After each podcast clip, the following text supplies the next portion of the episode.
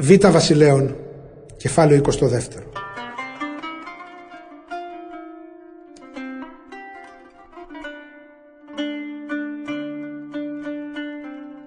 Ο Ιωσίας και το βιβλίο του νόμου.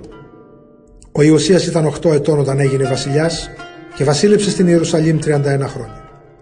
Η μητέρα του ονομαζόταν Ιεδιδά και ήταν κόρη του Αδαΐα από τη Βοσκάθ. Ο Ιωσίας έπραξε το σωστό ενώπιον του Κυρίου ακολουθώντας απαρέγκλητα το παράδειγμα του Δαβίδ του πρόγονου. Το 18ο έτος της βασιλείας του, ο Ιωσίας έστειλε το γραμματέας Σαφάν γιο του Ασαλία και γονό του Μεσουλάμ στο ναό του Κυρίου με την εξής εντολή. Πήγαινε στο Χελκία τον αρχιερέα και ζήτησέ του να μετρήσει τα χρήματα που μπήκαν στο ναό που οι φρουροί της πύλης τα εισέπραξαν από το λαό. Να τα δώσουν στους εργολάβους που επιστατούν στις επισκευές του ναού του Κυρίου για να πληρώσουν τους εργάτες δηλαδή τους ξυλουργούς, τους τεχνίτες και τους χτίστες, και για να αγοράσουν ξυλία και πελεκητές πέτρες για τις επισκευές.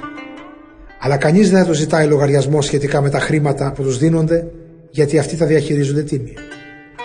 Τότε ο αρχιερέας ανακοίνωσε στο Σαφάν ότι βρήκε το βιβλίο του νόμου στο ναό του Κυρίου. το έδωσε μάλιστα και το διάβασε. Ο Σαφάν παρουσιάστηκε στο βασιλιά και το ανέφερε. Οι δούλοι σου μάζεψαν τα χρήματα που βρέθηκαν στο ναό και τα παρέδωσαν στους εργολάβους που επιστατούν στο ναό του Κυρίου. Ο αρχιερέας Χελκίας, είπε μετά, μου έδωσε ένα βιβλίο και το διάβασε μπροστά στο βασιλιά. Ο Ιωσίας τρομοκρατείται. Μόλις ο βασιλιάς Ιωσίας άκουσε τους λόγους του βιβλίου του νόμου, έσκησε τα ρούχα του. Έδωσε αμέσως διαταγή στον αρχιερέα Χελκία, στον Αχικάμ γιο του Σαφάν, στον Αχβόρ γιο του Μιχαΐα, στον ίδιο το γραμματέα Σαφάν και στον Ασαΐα, έναν από τους υπασπιστές του βασιλιά. «Πηγαίνετε» τους είπε «και ρωτήστε τον Κύριο για μένα και για ολόκληρο το λαό του Ιούδα σχετικά με τα λόγια αυτού του βιβλίου που βρήκατε. Πραγματικά θα πρέπει να είναι μεγάλη η οργή του Κυρίου εναντίον μας γιατί οι πρόγονοί μας δεν έδωσαν σημασία στα λόγια που είναι γραμμένα σε αυτό το βιβλίο και δεν τα εφάρμοσαν.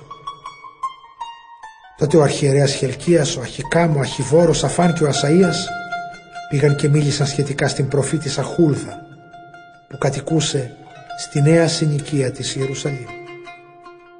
Αυτή ήταν γυναίκα του Σαλούμ του ηματιοφύλακα γιού του Τικβά και έγκονου του Αράς. Εκείνη τους απάντησε. Να πείτε στον άνθρωπο που σας έστειλε σε μένα ότι ο Κύριος ο Θεός του Ισραήλ λέει